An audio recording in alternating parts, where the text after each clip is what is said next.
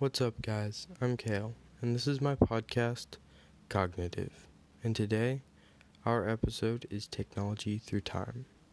On today's show, we have Michelle Mooney joining us to voice her opinion. Recently, I read Fahrenheit 451, and in the book, there had been many technological advancements. That got me thinking about how technology has affected the past and present but also how the future might end up with these advances in technology. Life has improved so much from the original humans until now. Technology has evolved with us, from our bare hands to tools to electricity. These advancements have helped us to survive many things, but have also made the world a much more dangerous place. For example, the Soviets produced the first intercontinental ballistic missile. With a 6,000 mile range, this sapwood rocket was operational in 1957.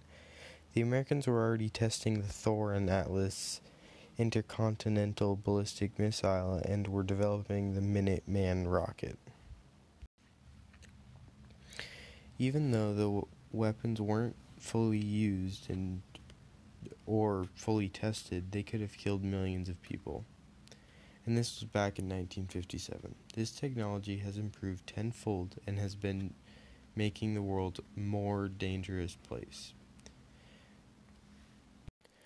According to a study done by Natural Resources Defense Council and the University of California, the study found that Americans endured more than $10 billion in health costs from 10 climate sensitive events during a recent 12 month period. There have been predictions of greenhouse gas effect since 1896 from emissions in that era from technological developments. But they continued their habits. Now everybody is worried about climate change and global warming.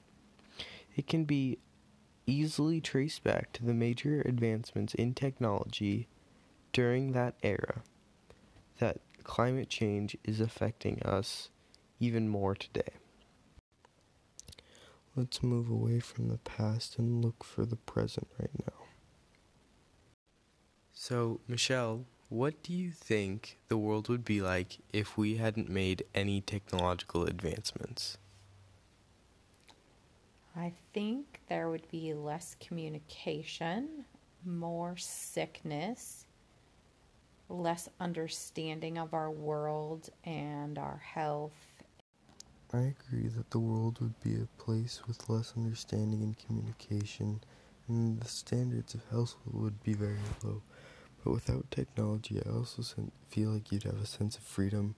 Without your phone and technology always to look at, you'd also have more face to face interaction. First, human beings now living have the power to permanently alter or destroy the planet in ways that will affect the health, happiness, and well being of people lo- living long after they are all dead.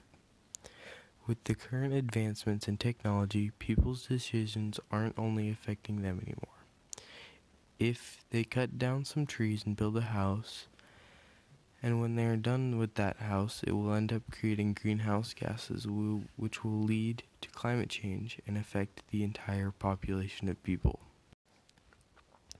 Yet somehow, as a population, we all have a fear of having a life form that is more intelligent or more powerful than us because we view ourselves as the most intelligent, the most powerful of all life. The advent of the computer age inspired anxiety in many who viewed computers as bewildering and frightening machines that had the potential to run amok and take power over their creators. Today, we know this to be false. We do know that computers don't always function the way we want them to, but currently, they don't have the capabilities to overpower the user. The present isn't all we need to think about, though. We also need to think about the future effects of uh, what we do. Do you think that people will push the limits of weaponry developments in order to de- destroy entire populations of people or continents? I don't think so. I think there are already weapons that are developed that could do that. And we don't fully know the ramifications. If they do decimate a continent, it would impact our entire world. And I just don't think they're willing to do that, not knowing the complete impact. The thought of an even more powerful weapon was repugnant to many people who were frightened by the potential that someday a bomb capable of destroying all civilization might be developed. People always seem to be afraid of what the future may bring. We already have or could have developed this weapon that everyone fears, but no one would want to use it or be responsible for the damage. The quote from Einstein is very good at describing this. I know not with what weapons World War III will be fought with, but World War IV will be fought with sticks and stones. He knows that dis- the destruction we've been causing to our planet will eventually come back to destroy us.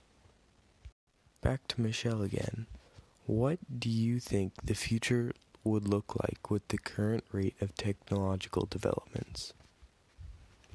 I worry about artificial intelligence replacing human interaction. And I think that breaks down our culture and our society. Technology has always been a part of our existence, but who knows what the technology will do for our future. I